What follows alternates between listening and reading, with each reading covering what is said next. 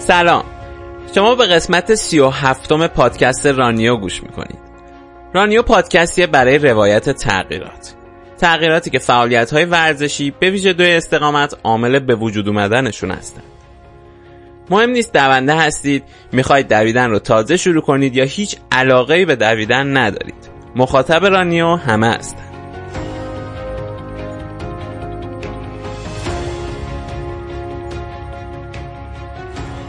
من سهرابم و با نادا این پادکست رو درست می‌کنیم. من خودم قبل اینکه دویدن رو شروع کنم کوهنوردی می‌کردم. شاید خیلی های دیگه هم مثل من باشن. همین الانم هم اگر نیاز به یه بازسازی روحی داشته باشم کوهستان یکی از بهترین جاهاست. کوهستان برای من اولین جایی بود که صبر و استقامت رو یاد گرفتم و هیجان و خروج از منطقه امن رو تجربه کردم. اتفاقای دلخراشی که چند وقت پیش در کوههای کلکچال تهران افتاد و بعد از اون هم در صعود زمستانی کیتو شاهدش بودیم که چندین کوهنورد جونشون رو از دست دادن انگیزه ای شد تا تلاش کنیم میزبان یکی از باسابقه ترین ها و علمی ترین های این فعالیت برای این قسمت رانیو باشیم. مهمون این قسمت رانیو کسیه که تجربه صعود به چندین قله 8000 متری مثل اورست، چوآیو، ماناسلو و لئوتسه رو داشته و همینطور روی چند تا قله 8000 متری دیگه مثل ماکالو، برودپیک و گاشربروم دو هم تلاش هایی کرده. همینطور قلل 7000 متری اسپانتیک و لنین رو هم صعود کرده. من با مهمون عزیزمون یعنی دکتر علیرضا بهپور از طریق کانال تلگرامشون آشنا شدم. ایشون چند سالی است که در کانال شخصیشون تجربیات منحصر به فرد و داستانهای کوههایی که رفتن رو به زیباترین شکل با مخاطبانشون به اشتراک می‌ذارن. همچنین ایشون مسئول کمیته پزشکی کوهستان فدراسیون کوهنوردی هم هستن. چیزی که دکتر بهپور رو شاید از خیلی کوهنوردهای دیگه متمایز می‌کنه اینه که ایشون به عنوان پزشک با تیمهای کوهنوردی همراه بودن و واکنشهای بدنهای مختلف در شرایط سخت کوهستان رو بررسی کردن. در این قسمت دکتر بهپور داستان کوهنورد شدنشون تا رسیدن به قلای 8000 متری رو تعریف می‌کنن. و توصیه های خیلی مفیدی برای کسانی که می‌خوان کوهنوردی کنن دارن. از باورهای غلط رایج در این فعالیت میگن. باورهایی مثل شفابخش بودن کوهستان. همینطور از تجربه هاشون از نزدیک شدن به مرگ و حد نهایی توانایی بدن میشنوید. مطمئنم از شنیدن این تجربیات شکوهمند موهای تنتون مثل من سیخ میشه. خلاصه که این اپیزود پر از توصیه های مفید یک کوهنورد کهنکار و علمی و ماجراهای عجیب غریب. توی این قسمت ممکنه یکم صدای خشخش بشنوید که فکر می‌کنم به خاطر این بود که ما این قسمت رو به صورت اسکایپی ضبط کردیم و شاید یک جاهایی میکروفون موبایل دکتر بهپور تکون خورده باشه. برای همین آماده شنیدن این خشخش ها باشید. قسمتی از برنتوران با صدا و ترجمه نادا رو هم در این اپیزود میشنوید. خب دیگه بیشتر از این منتظرتون نمی‌ذارم. بریم و قسمت سی و هفت رانیو رو با هم بشنویم.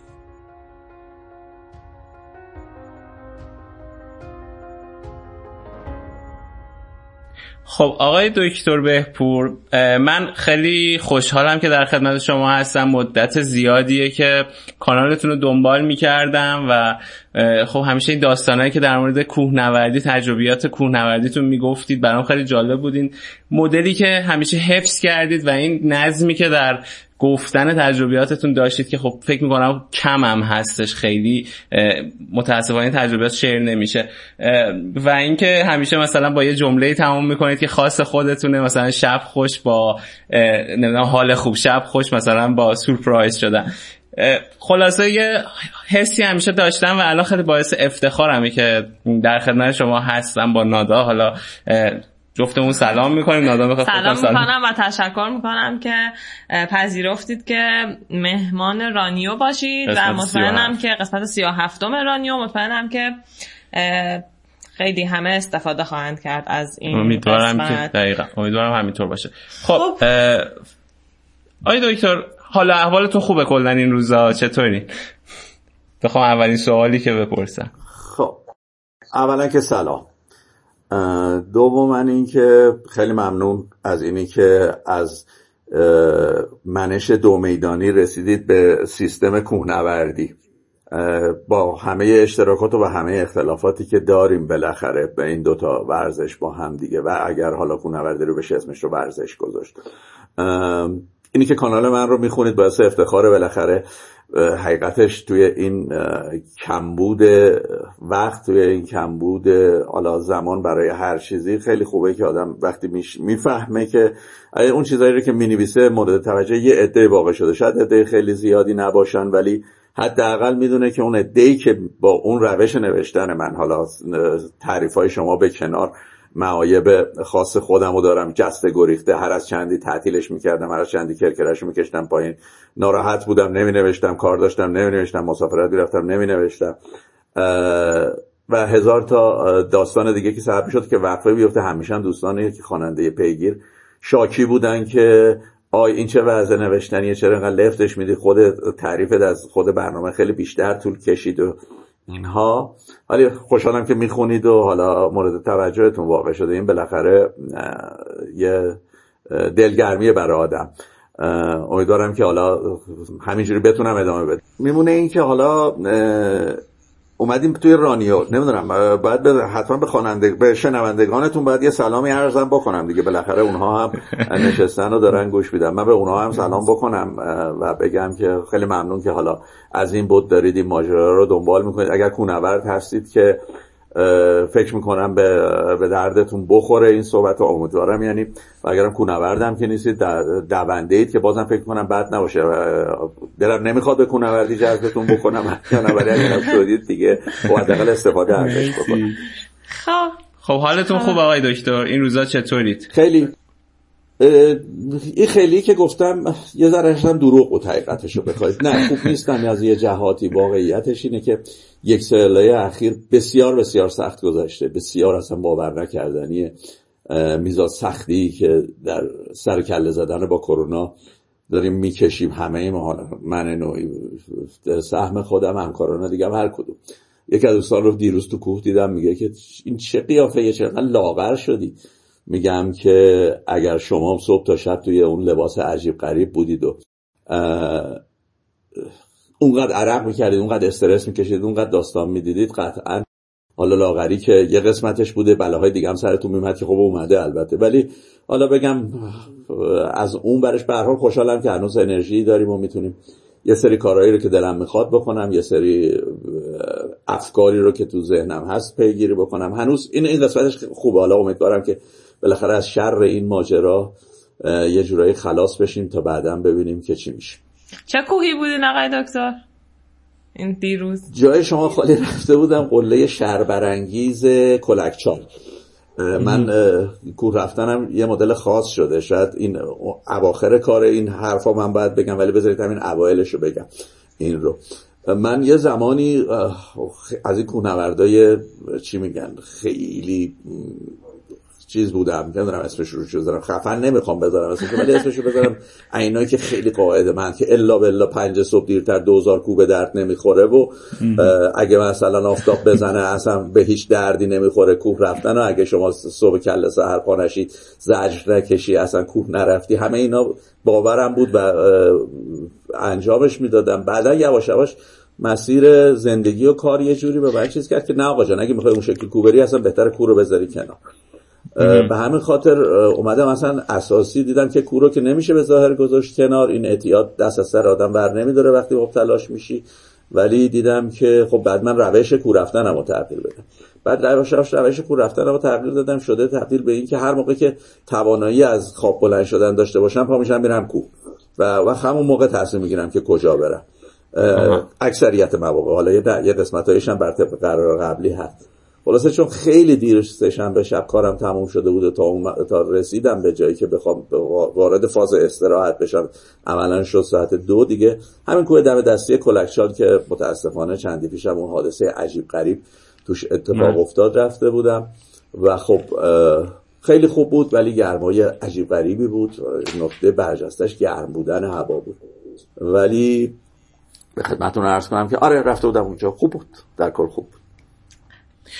خب حالا این حادثه رو چون خودتون اشاره, خودتون اشاره کردید به نظرم چیز در واقع مجرای خوبی وارد بحث همین این بشیم که اصلا چه باورهای رایجی وجود داره که غلطه در کوهنوردی و این حوادث از کجا میاد؟ یعنی حالا یه سری چیزا که غیر قابل پیش بینیه ولی اون چیزایی که پیش بینیه و مثلا ممکنه رعایت نکردنش باعث بروز این حوادث بشه با توجه به تجربیاتی که داشتید بیشتر چه چیزایی بوده؟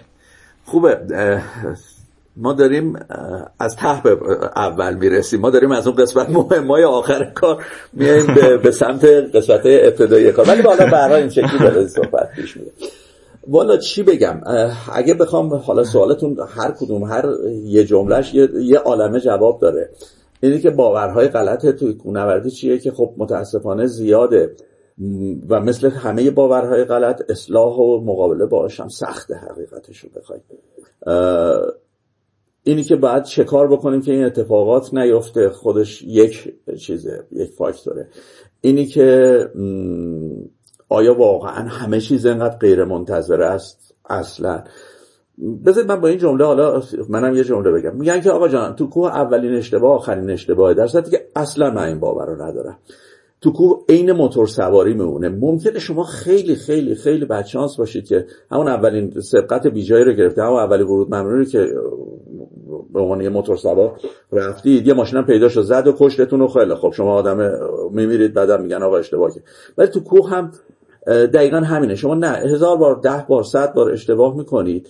اشتباه وقتی رد میشه میره یا به روی خودتون نمیارید یا اصلا متوجهش نمیشید. یا اگر هم متوجهش بشید میسرید به حساب قدرتتون که آی دیدید چطوری من از اون شرایط در اومدم چجوری اون طوفانه رو رد کردم چجوری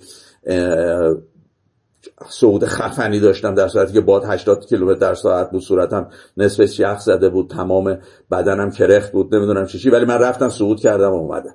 خب شما اون دفعه شاید شانس آوردید که نمردید ولی اون نمردنه دلیل نمیشه که شما اگه یه دفعه زد و مردید حالا به هر دلیلی اینه که خیلی بد شانس بود یا اولین اشتباهتون بوده. به نظر من این شکلی نیست. در مورد این حادثه مثلا بخوایم حالا مثال بزنیم. خب یه چیزی بوده نه نفر فوت کردن. این نه نفر در سطوح مختلفن. شاید دردناکی ماجرا همینجاست که نه نفر در شرایط کاملا متضاد با هم. دوتاشون میشه گفتش که کونوردایی میشه گفت که بودن نه, نه اینکه کونوردایی بسیار با تجربه دوره دیده آموزش دیده فرهیخته و خوب در کنار هفت نفر با سطوح تجربه متفاوت تا بسیار مبتدی. همه یک شکل مردن و همه تو یک نقطه ده در 20 متری شاید مثلا میشه گفتش که مرگ اتفاق افتاده. شاید در قسمت دردناکه این ماجرا اینه که آخه چجوریه که ما با تجربه و بی تجربه همون جفتشون یه شکل میمیرن. چرا این تفاوت یه قسمتش میشه گذاشت به عنوان پیشبینی ناپذیری طبیعت. ولی انقدر هم پیشبینی ناپذیر نیست. کما اینکه همون روز صبح من باز کوه بودم منتها یه مسیر دیگه.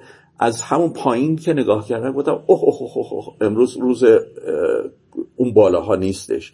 از همون پایین دو ساعت حدود نه صبح بود. خیلی هم دیر نبود. خیلی هم زود هم نبود که بگیم همه چیز آروم یه علائمی از خودش نشون میده شما ندیدش می‌گیری دوباره بیشتر نشون میده ندیدش می‌گیره خب چرا؟ یهو هم در وسط یه گردباد میفتید که هیچ کارش نمی‌تونید بکنید.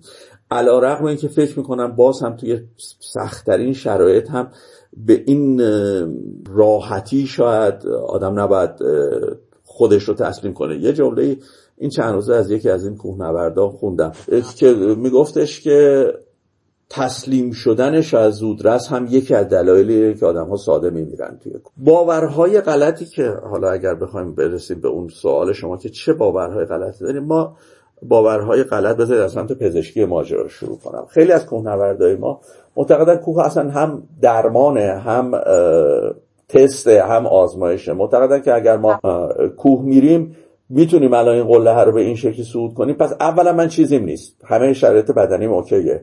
دوم اینکه من هر چیزی هم باشه وقتی میرم کو خوب میشم. سومم اینکه اصلا خودش دوای اکثریت درداست. از هر چیزی که شما بگید از روغن بنفشه کارآمدتره به قول معروف. همه دردها رو می‌تونه درمان کنه. خب غلطه. شما یه مثال ساده براتون بزنم. شما سرماخوردگی ساده داشته باشید. اگر پاشه تو دو اوج سرماخوردگیتون برید ممکنه یه آرزه بسیار خطرناکی بگیرید. که تمام قلب و عروقتون رو درگیر کنید در مورد دویدن هم صادقه حالا شاید خواننده شما. شنوندگان شما خیلی هاشون دونده باشن. در مورد دو هم صادره هر ورزشی. شما نمی‌تونید موقعی که یه بیماری التهابی حاد تو بدنتون دارید شروع کنید مثلا به اون ورزش سخت کردن. اینی که من می‌تونم این ورزش رو بکنم پس بنابراین چیزی ندارم مشکل قلب و عروق ندارم به خصوص برای افرادی که سنشون میره بالاتر. نه شما ممکنه مشکل قلب و عروق داشته باشید بتونید یه همچین ورزش سختی هم بکنید. دلیلش اینه که بدن شما به اون سطح از فعالیت عادت کرده رگ های قلب کارایی پیدا کردن تا اون رو جواب بدن. ولی دلیل نمیشه که شما رگ های درستی دارید. یکی باور دیگه ای که بخوام بس روش انگشت بذاریم اینه که محیط کوه محیط مقدسیه من نمی‌دونم کوه ها سرچشمه تقدس کوه ها سرچشمه پاکی هست. اصلا این خبر حقیقتش رو بخواهید نیست شاید یه باور غلط دیگه که راجع به کوهنوردی هم هست اینه که خیلی همه آدم های خیلی خوب خیلی حالا درست شاید خیلی درست نباشه من بگم خیلی همه چیز توش اوکی همه چیز رفاقت اون داستانی که گردن هیلاری انداختن که کوهنوردی یک روش زندگی است که در آن دو سیب تقسیم میشه بین دو تا انسان و نمی‌دونم همگی با هم مشترکن اصلا این خبرها نیست حقیقتش رو بخواید. خیلی جاها چنان پا رو دوش همدیگه و رو بدن همدیگه می‌ذارن و از رو همدیگه رد میشن میرن که اصلا آدم باورش نمیشه که اینا همونایی که اون پایین اون ادعاها رو می‌کردن. یکی دیگه از چیزایی که هست حالا واقعا همینه که آقا نه منش مرام کوهنوردی آخر آخرش خیلی حالت خوبی باشه. یه خورده از سطح کلیه اجتماع ما بالاتر از سطح روند اجتماعی ما بالاتر. یه خورده اونم شاید. قطعی هم نمی‌تونم اینو بگم. یه شاید باور غلط که شرس کنم. یه اصولا عقیده خیلی خفن توی کوهنوردا وجود داره و اونم اینه که من اگه برنامه کوه ریختم الا بالله از نص سریح آیه های قرآن هم این لایت تره و من باید اینو اجراش بکنم. نگام نمی کنم که اون بالا داره باد میاد طوفان میاد گرم سرد دیشب برف اومده پریشب طوفان شده اصلا امروز زده رد و برق اینا. من باید اون برنامه رو پاشم برم. کار نداره. آقا برنامه باشگاه من نوشته شده. برنامه گروه ما برنامه دوستا ما با هم چیدیم که این هفته سود دماوند دارم. اون یکی هفته سود توشال دارم. اینی که من سه ماه پیش برنامه تقویم ورزشیمو نوشتم برای روز مثلا چه می‌دونم پنج دی قله کلکچار رو پیش بینی کردم. حالا پنج دی تمام سایت هم از سه روز قبل میگن که آقا وحشتناک اوضاع اون بالا. نرید چیز از ارتفاع 3000 متر بالا باد شدتش ممکنه تا 70 80 کیلومتر برسه ولی متوسطش رو 30 کیلومتر تخمین می‌زنیم بار شب قبلش دارید خب بازم پامشم میرم. حوادث این دستی ما خیلی داریم تو کو که بر اساس یه برنامه از پیش نوشته شده بدون توجه به تغییراتی که ممکنه توی حتی یک هفته کرده باشه انجام دادن و رفتن خب گیر افتادن و درد سر کشیدن. تا بگیرید برید باورهای غلط در مورد نحوه پوشاک نحوه تغذیه نحوه گرم نگه داشتن نحوه همه چیز. شاید این باورهای غلط نداشتن آموزش درست هم جزش باشه. ولی آدم باورهای غلطش رو با رفتن پی آموزش اصلاح می‌کنه نه با از خود به خود که اصلاح نمیشه اینجور چیزها. خب, خب فکر می‌کنم ببخشید در مورد کوهنوردی حالا یه مقدار توی فضای دو هم این وجود داره که یه یه طوری سبکشون که انگار به نظر می‌رسه به آموزش احتیاج ندارن و به نظر می‌رسه که هر کسی به راحتی می‌تونه با تهیه کردن یه کفش یا چیزای خیلی ابتدایی وارد اون فضا بشه. که خب اتفاقا اخیرا یه مطلبی من ترجمه می‌کردم در مورد دویدن بود که این صحبت هایی که میشه درباره آسیب زا بودن شدید دویدن این می‌گفت که خب درست آسیب داره ولی دلیلش اینه که توی جامعه با حالا جامعه جهانی منظورش بود. دویدن رو هنوز به چشم یک توانایی که تو باید کسبش کنی و آموزشش ببینید نمی‌بینیم فکر می‌کنم حالا در مورد کوهنوردی هم همین تا یه حدودی باشه. دوست همه مثلا فکر می‌کنیم که از با آره. هر سطحی از توانایی می‌تونیم بریم. حالا آره. شما خودتون اگر بخواین توصیه هایی بکنین برای یک کسی بخواد کوهنوردی رو شروع بکنه حالا با پیشینه های مختلف ممکنه پیشینه ورزشی داشته باشه یا نداشته باشه. فکر کنین الان به ذهنتون میاد که چه چیزایی رو باید در نظر بگیره اون ابتدا و چه مسیر رو برای خودش تا حدودی ترسیم بکنه؟ مرسی خانم سواری به نکته خوبی اشاره کردید. حالا اینی که میگید که تو دو هم همینه من فکر تو خیلی از جاهای دیگه هم همینه. تو رانندگی هم اصولا همینه. توی خیلی کارهای دیگه هم اگه شما دقت بکنید بدون آموزش معمولا ما شروعش می‌کنیم. برای که اصلا این آموزش گریزی جزو من فکر کنم خصیصه اجتماعی ماست. که ما خیلی با سر کلاس نشستن و رفتن و راجع به این چیزی که دوست داریم انجام بدیم آموزش ببینیم خیلی برامون راحتی نیستش. من یه زمانی این چیز رو خیلی سال همواره مثال می‌زنم. در حالا مثلا بعضی از کشورهایی که به هر حال توی امور پیشرفت درست حسابی دارن این آموزش رکن اوله. یکی از اساتید من تو زمان دانشکده پزشکی که آمریکا تحصیل کرده بود گفت شما شاید باورتون نشه توی آمریکا برای موز خوردن کلاس دو ساعت می‌ذارن. شما پول می‌دید که برید تو آمریکا یاد بگیرید چه شکلی موز بخورید. بعد ما همه ما مثلا بلدی موضوع از این ور پوست می‌کنیم در صورتی که نخیر درستش اینه که از اون ته پوست بکنیم که دسته نداره. این من رفتم این کلاس. نه چی می‌خواید شما بگید؟ تو کلاس آموزش موز خوردن. بعد رفتم دیدم که اولیش اینه که میگه آقا شما اصلا موضوع اشتباه دستتون گرفتی. موضوع از اونوری بعد دست بگیرید و از اونوری هم پوست بکنید. حالا این مثال زدم براتون که مثلا میگم آره مثلا در مورد کوهنوردی در مورد دو هم همینه. ای بابا دو بگه چیه؟ یه کفش کتونی بخر بدو دیگه. این هم, هم که اسفالت کف خیابون هست ماشاءالله. یا مثلا کوهنوردی کاری نداره که یه پوتی سربازی می‌خواد دیگه. این اون چیزیه که همه رو به نوعی شاید جذب این رشته ها می‌کنه که آقا جون هیچی نمی‌خواد. من یه دونه کتونی می‌خرم یه دونه کفش سربازی می‌خرم اینم که کوهم که دم دستم همین بالا دستمه. و بس بسم الله شروع کنم برم کوه دیگه. میرم هم کوه. اوکی. ولی آیا این اسمش کوهنوردیه؟ نه. من یه مطلبی رو چندی پیش نوشتم که آقا جان ما این اینها رو سطح بندی نکنیم و این سطح بندی رو برای مردم تعریف نکنیم. نمی‌تونیم اینجا به جایی برسیم که آقا جان نیاز به آموزشش رو باور بکنیم. نمی‌تونیم. وقتی تو سطح جامعه ما تو سطح اخبار ما تو سطح همه جا شما میشنوید کوهنوردی در فلانجا کشته شد. خب بعد این کوهنورد ترشه که در میارید مثلا کسی بوده که رفته دنبال حالا چه سبزی بچینه. اصلا پاشته همینجوری رفته یه بعد از ظهر جمعه سری بزنه. چیز کوهنورد ولی چون که کوه مرده میشه کوهنورد متوجه چی میگم؟ این اختلاف رو اگر برای مردم و برای اون کسایی که می‌خوان اینجا بیان فعالیت بکنن ما نتونیم شرح بدیم که کوهنوردی سطوح مختلفی داره. از راهپیمایی توی محیط های طبیعی داره تا کوه پیمایی داره تا کوه گشت. داره نمی‌دونم برید کوه گردی حالا نمی‌دونم واقعا لغت فارسی رو چی بزنید داره تا کوه پیمایی داره تا صعود expedition رو اصلا مشکل و فنی داره. خب اینا همشون میشه اسمش کوهنوردی. بعد همش هم طبق قاعده و تصور اولیه که تو ذهن من کودک جا گرفته اینه که با کفش سربازی می‌تونم برمش. همه خیلی از افراد توی همین شرایط سخت زمستونی شما می‌بینید که با یه لوازم بسیار ابتدایی میان. ای بابا کوه مگه چی می‌خواد؟ چیز. به هر کی بگی که من مثلا این هفته کو بودم میگه ای چه جالب منم توچال بودم. بعد می‌پرسه خب کدوم توچال بودی؟ مثلا فرقی بین اون توچال ایستگاه یک و توچال مثلا قله توچال رو حتی در این حد ممکنه ندونه اینی که ما آموزش بخوایم به افراد بدیم که چیکار کنیم خیلی خوب. اون مرحله اولیه علاقمندی شو که بالاخره نگاه می‌کنه همونجا که من خودم این شکلی جذب کوه شدم. من خونم چه شکلی فکر می‌کنم جذب کوه شدم؟ سوال بعدیتون این باشه که آقا شما چه شکلی جذب کوه شدید ولی حالا بگم من خونم پای کوه بود. خب می‌دیدم که این یه سربالایی اینجا هستش که هر از چندی یه دادم ازش دارم برمیگردم میام پایین.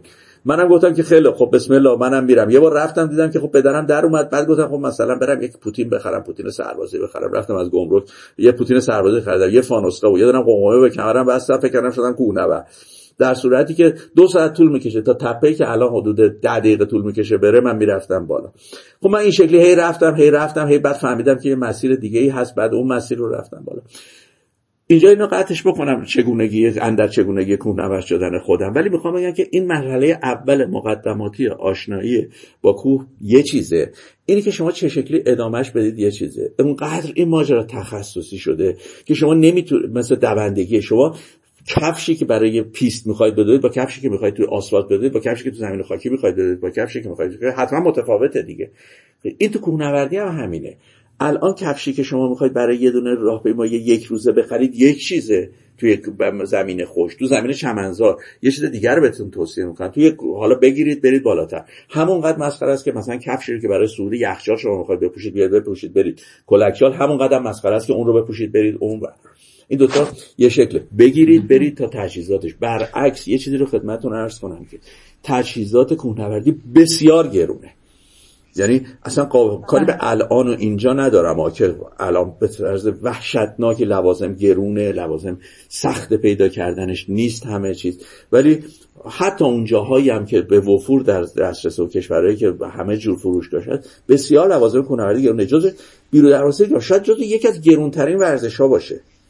شاید. شما مثلا میگن یه ورزشکار تیرو کمان باشید ابزار ورزشتون ممکنه یه دونه تیرو کمانتون خیلی گرون قیمت باشه.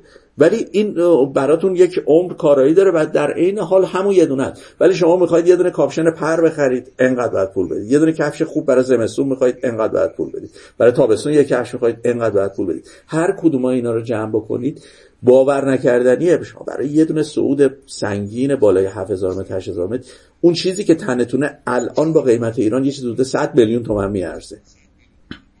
حالا سوای هزینه هایی که باید بکنید فقط لباستون. می‌خوام بگم که سطوح مختلف رو خیلی خوب. اولش آدم وارد میشه همیشه مثل همه چیز دیگه اولش آدم دلش می‌خواد که به اون بالاترینه برسه. به اون ته کار رو می‌بینه. معمولا وسط کار رو ما نمی‌بینیم. ما اول کاریم همیشه نگاهمون به آخر کاره. که آقا تهش ایشالله اورست ایشالله اورست ایشالله K2. حالا اورست که در نظر خیلی دیگه چیزی نمیاد. K2. الان فعلا K2 تو بورسه هم K2 مده آره فعلا K2. دیگه اورست خیلی مثلا ای بابا اورست که طناب شده همه ساده است دیگه. آخ میری این برای از اون برای دو تا پاتو بذاری بالاتر تموم شد دیگه. رسیدی به K2 دیگه. رسیدی به اورست دیگه. طنابش هم که شرپا کشتن. تو بعد چه کاره که میری بالا؟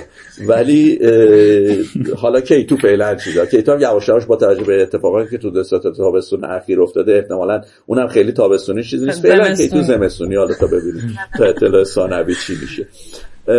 تهش رو نگاه می‌کنیم. این وسطه رو نگاه نمی‌کنیم که چه من چه سیری رو باید بگذرونم که برم شما میگین ببخشید. شما میگین که از راه پیمایی ما الان بخوایم اگه یه چیزی تعریف بکنیم یعنی راه پیمایی میشه اون سطح اولی که اگر یه کسی بدون مثلا پیشینه ای بخواد شروع بکنه علاقه منده باید خودش رو توی سطح راهپیمایی ببینه. درسته؟ حالا بعد شما برگردیم به داستان خودتون.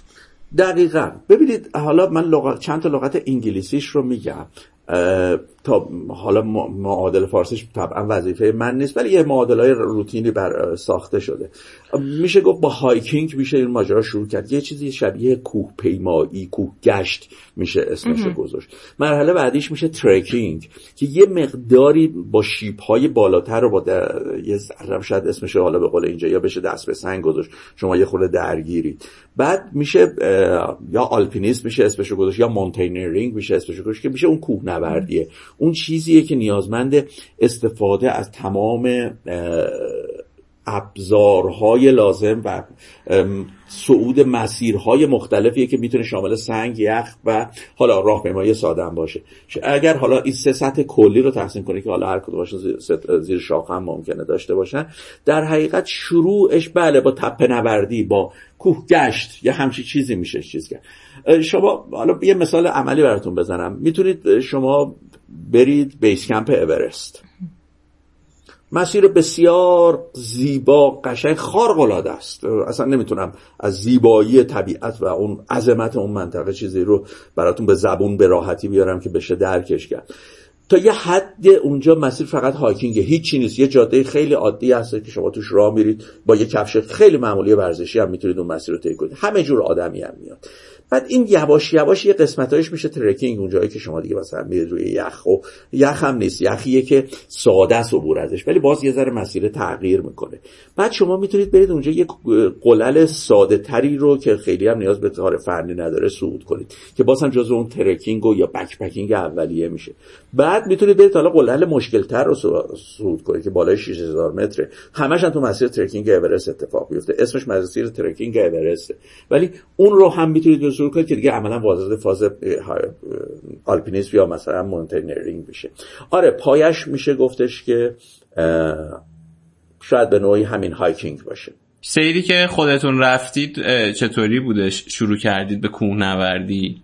از اون کوه به 8000 متری رسیدین بله و رسیدین به حالا کوه 8000 متری چه جوری بودش؟ پس بذارید اون داستان ادامهشو بگم. خلاصه به هر حال شروع کردم با یه دوستی هم داشتم. اون از آبادان اومده بود. من به قول معروف سال سوم دبیرستان بودم. می‌دونید اون اوایل انقلاب اصلا کوه یک چیز دیگه ای بود. یه تصور دیگه ای راجع بهش داشت. یه بعد دیگه ای داشت که شاید خیلی نشه وارد اون قسمتش شد. ولی اصولا کوه نوردی معادل یک سری چیز دیگه بود. به هیچ وجه عمومی الان که چه تو کشور ما چه تو دنیا رو پیدا کرده اصلا نداشت. کوه نوردی یه سری افراد خاص بود. اولا یه بود سیاسی داشت بدون تعارف. خیلی از اون گروه های سیاسی اونجا چیز می‌کردن. و یه آدم عجیب قریبی که خیلی هم همچین سیویل پرپشت و قیافه های مصمم و چیز داشتن آدم اصلا کونورده همشون قیافه‌شون همه فکر کردن که اصلا یه همچین شخصیت هاییه بعد تو هم خواستی خودتو بزرگ نشون بده خب طبعا چه چیزی؟ راحتتر از اینکه بری ورزش دیگه هم که اصلا امکانش نبود. می‌گفتی که آقا خود دارم کو میرم. برای با اون دوستم از آبادان مهاجر جنگ زده بود. اون شده بود اومده بود من تو سوم دبیرستان آشنا شدم و اونم از من خوره تر. حالا یکی از وجوه مشترکه که حالا آدما دارن که معمولا جذب کو میشن یکیش اینه که عاشق برفن برف و سرما. اونم برف ندیده بود و همیشه هر موقع برف میره زیر برف وای میستاد نگاهش می‌کرد که این چیه داره از آسمون میاد. بعد با اون شروع کردیم کوه رفتن. یه همین تو همین منطقه هم که همین الان هم زندگی می‌کنم یه مسیری هست به نام مسیر رحمان آباد بهش میگن که تپه های یک و دو و سه و دو سه تا تپه پشت سر همه. اون تپه یکه که قایت هدف ما بود برای اول کار یه دونه همون فانوسقه و پوتین سربازی هم که خریدادن یه دونه کپسول گاز هم کوچولو هم داشتیم که می‌رفتیم اون بالا میشستیم نیمرو میخوردیم. این مسیر ده دقیقه یه چیز دو ساعت در طول می‌کشید تا برسیم اون بالا بشینیم یه نیمرو بخوریم برگردیم. یه چند باری که این کار تکرار شده تکرار شده تکرار شد کار رسید به اینکه خب بریم حالا شیرپلا. شیرپلا میگم مشکل تره دست به سنگ داره خاله بعد یه دو سه بار به شیرپلا رسید و خلاصه از قضای کار یه بارم طبق معمول همه کسایی که معمولا همین روند رو طی می‌کنن رسیده و چند بار شیرپلا رفته و دیگه خیلی فکر می‌کردیم که قدرتمندیم و بلدیم. گفتیم که خب میریم توچال. حالا از بد روزگار از تلخی روزگار اون توچال توچال اسفند ماه هم بود. اون پایین هم همه چیز گرم و خوب و مقبول و درست. من چه می‌دونستم اون بالا اون خبر هست بعد خلاصه رفتیم توچال اون بالا گیر افتادیم. کار در سطح ندم. اون دوستم داشت سرما زده می‌شد اینا. با چه مصیبتی. من رفتم اون بالا و اون نشست یه جایی من رفتم به سر قله و خب اون منظره رو که دیدم باورم نمی‌شد که واو عجب جایی عجب دنیای این بالا. اون دماوند اون ورش اون همه کوه سفید پوش اون ورشه. عجب چیز جذابیه اینجا. چه, چه کشفی کردم من. خلاصه اومدم پایین و با چه مصیبتی اون دوستم رو خرکشون کشیدم پایین و روایتا گرمش شد. بالاخره اومده پایین. این حسرت انتشاله به دل اون موند و حسرت اون ترسه که به من نچسبیده و با توجه به اون اتفاقی که برای اون دوستم داشت میافتاد به من. برگشتیم اومدیم پایین و رفتم دیدم را با اون کفش با اون تشکیلات نمیشه. رفتیم اون زمان باز میگم اصلا این چی شما الان منیریه برید از فکر کنم مثلا 10 تا فروشگاه 8 تا فروشگاه کونوردیه. اون موقع یه دونه فروشگاه پایار سابق بود که یه کفش کو داشت یه دونه کرامپون بسته اون پشت گذاشته بود که این مثلا دیگه رویای ما این بود نه اینترنتی بود نه چیزی بود نه خبری بود که بریم این کفش رفتم یه دونه از اون کفش خریدم. به حرمت خداوندی هم هیچ موقع اون کفش اندازه پای من نشد. یا بزرگ بود یا کوچیک بود یا پامو می‌زد یا لغو خود در میمد تاول می‌زد پا. اونم یه جفت کفش خرید و در نهایت یه بار دیگه داره خلاصه بهار اون سال دوباره ما با هم رفتیم توچال سالی بود که آره دیگه سال دیپلم منم بود که بعد از اون اون ما شدیم خطی توچال همون چیزی که الان شاید من خودم به عنوان انتقادی دارم ازش نام می‌برم و شاید یه خوردم برای اون چیزه. من خب شدم خودم دقیقا همون. از پنج من قشنگ یادم یه کنکور داشتیم اون سال یه سال کنکور برگزار شد سال بعدش قرار بود کنکور برگزار بشه. از و دو هفته ای که سال داره من یک هفته رفته بودم کوه توچال اونم رفته بودم توچال هر دفعه میادم پام تاول می‌زد فوش و فضیحت باز دوباره هفته بعدش همین بود. همون خفنایی هم که بهتون گفتم بود ماشینم که اون موقع نداشتم. حساب کنید من خب مثلا از فرمانی از انتهای فرمانی از یه جای طرف های ازگل پیاده راه میافتادم می‌رفتم. یا از طریق کوه از طریق حالا اگر تابستون از طریق کوه یا از طریق نه خشکی از طریق تجریش و درمند می‌رفتم. توچال برمیگشتم میمدم پایین. و این بود برنامه. تا زد و بالاخره دانشکده شروع شد. حالا کاری ندارم دیگه. این خفن بازی ادامه داشت تا بالاخره وقتی وارد دانشکده پزشکی شدم با چند نفری آشنا شدم که یه خورده دید, دید اونها هم یه تجربیاتی داشتن که با هم شریک شدیم و یه نقشه پیدا کردم یه نقشه پیدا کردم که به صورت خیلی بدوی و اولیه. من از اون نقشه استفاده کردم و یه چند تا از این کوههای دوروبر تهران رو رفتیم. البرز مرکزی همونایی که از بالای توشال دیده بودم خب اسکی هم دیگه می‌رفتم کم کم اون کوهارم میشناختم که این چیه اون چیه کجاها چه شکلی راههای دسترسیشه. خلاصه اونا شد. شاید برای شنوندگان شما جالب باشه. خب دیگه طبق معمول چیه؟ هدف بعدی چیه؟ چهار بار که تو چهار رفتی پنج بار که تو رفتی دماوند. دیگه موقع دماوندم منتها باورتون نمیشه. 6 سال طول کشید از موقعی که من حوس دماوند کردم تا موقعی که تونستم دماوند رو صعود بکنم. یه سال اون گروهی که می‌خواستیم بریم مثلا متلاشی شد. سال دوم سر گردره پولور گرفتن و گفتم برید پکارتون شما زوده براتون این حرفا اگرم برید. می‌خواید بیاید برید بازداشتگاه بخواید می‌خواید برید برید خونه هاتون. سال سوم دوباره همین داستان سال چهارم فهمیدیم که اصلا بعد از فدراسیون یه نامه بگیریم که بریم اونجا اصلا تو پناهگاه پولور رامون بدن همینجوری راه نمیدن. سال پنجم حالا نمی‌دونم دلیلش چی بود. سالششون بالاخره زد و پدر یکی از این دوستان دانشکده ما یک از همین گروه های دوستانه داشتن که هنوز هم ماشاءالله دارن و میرن. این ور اون ور با وجود گذشته سالها از اون چیز. ایشون گروهی رو میبردن که گفتن آقا این برنامه دماونده. داریم توی که گفته بودی پارسال اگه اینا خواستن دماوند برن بیا اینا می‌خوام برن. بعد گفت چه روزی؟ روزی که امتحان بخش داخلی دانشکده پزشکی رو داشتیم. یعنی بعد سه ماه رفته بودیم بخش قرار بود اون روز امتحان بشینیم ما جلوی اساتید. ازشون به سر از ما سوال جواب بکنن امتحان بدیم. درست برنامه دامن درست خورده بود به اون. روز بعد با شهده بودیم که اون استادی هم که حالا اهل امتحان گرفتن خودش هم اهل کو هم هست و کو هم میره یه ذره. وقتی میریم بهش میگیم آقا ما یه جوری به ما رو معاف کن یه چند روز دیگه امتحان رو بگیر. رفتیم بهش که آقای دکتر ما با اجازهتون اینجوره اینجوره اینجوره خلاصه بخوام بریم دعوت. یه خورده نگاه کردش گفتش که خود دعوت رو بندازه عقب نمیشه اینجوره اینجوره گفتش که من موافق نیستم. ما گفتیم حالا گفت حالا خود تو تصمیم بگیره چیکار بکن گفتیم باش. ما جای شما خاله رفتیم دماونده رو رفت دیگه بعد 6 سال نمی‌شد که چیز کنیم. پاشیم رفتیم دماونده رو رفتیم. گفتیم نه دیگه دکتر مامون راه میاد برگشتیم دیدیم یه چند تا غیبت غیر موجه جلو اسممون زده تجدید دوره اون دوره سه ماهه بخش داخلی رو برامون زده. قیمت اولیه دماوند برای من اون تموم شد. ولی نمی‌تونم. لذتش رو همین الان زیر دندونم حس نکنم. اون سود اول دماوند اصولا اگه کانال رو خونده باشی اولینا همیشه یه چیز دیگه. همیشه یه مزه دیگه ای دارن. حالا یه اولی هر چیزی که می‌خواد باشه.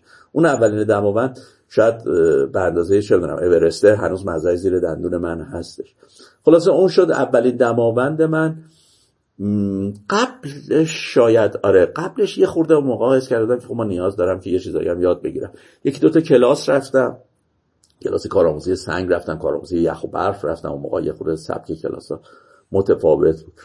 دیگه دماوندم اومد جلو و خب دیگه شدیم چیز. بعد دیگه یواش یواش شدم برنامه ریز اون گروه قله های دور ایران رو مثلا می‌رفتم مسیراش رو پیدا می‌کردم.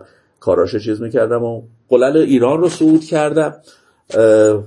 خب این طرح رفتم بعد پزشکی عمومی رو که گرفتم یه سری طرح و اینا مجبور بودم برن. یه ذره فاصله شاید افتاد تا در نهایتش یه بار توی نمایشگاه کتاب یه کتابی رو پیدا کردم بلامه که در ارتباط با طب کوهستان. خیلی هم گرون خریدمش. شاید اون کتاب 60 دلار بود و حالا همون موقعش هم گرون بود الان هم گرون. اون کتاب من خریدم ظرف چند روز نخوندمش خوردمش اون کتاب و فهمیدم که اه پس یه چیزی هم وجود داره که این دوتا رو به هم ربط میده. کوهنوردی و پزشکی رو. میشه پزشکی کوهستان اسمش.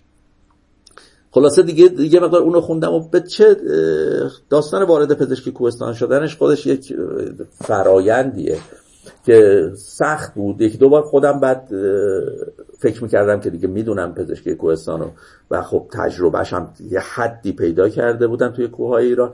حوث کوههای خارج یواشاش به سرم زد. منتها این حوث در حد یه رویا مونده بود. یه بار با یکی از دوستان باز قصد پاکستان رفتن کردیم که بریم مثلا ببینیم اون گوشه چه خبره اون گوشه دنیا. بازم از طریق کتاب آشنا شدن که ای مگه میشه پاکستانی که همش بیابونه و چیزه یه همچون جایی هم اون گوشش وجود داشته باشه. بالاش. بریم منطقه کشمیر پاکستان و شمال غرب پاکستان شو شرق پاکستان رو ببینیم. که اون هم جور نشد. این تا اینجاش. حالا اگه سوال دارید من, من خیلی حرف زدم توی این ببره. تا ابتدای ورود به داستان پزشکی آره. کوهستان و هیمالیا رو من براتون گفتم. من میگم که بریم یه قسمت از بورن توران رو با صدا و ترجمه نادا بشنویم. برگردیم ادامهش رو بدیم.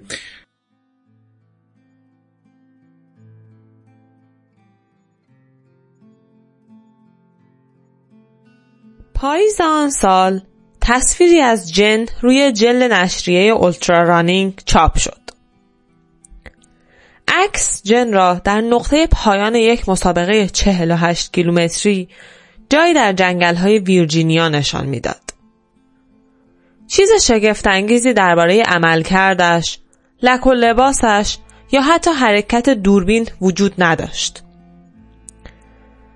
در این تصویر جن در حال مبارزه با رقیب تاپای جان نبود. تصویر او شبیه تصویر گام برداشتن با ابهت مدل های نایکی با آرواره های فولادین روی اوج کوهستان نبود. تصویر نفس نفس زنان حرکت کردن به سمت شکوه و جلال با عزمی دلخراش را نشان نمی‌داد. همه چیزی که او در عکس انجام می‌داد دویدن بود. دویدن و لبخند زدن. اما لبخند قویا تکان دهنده بود. به نظر می آمد او خالصانه لذت می برد.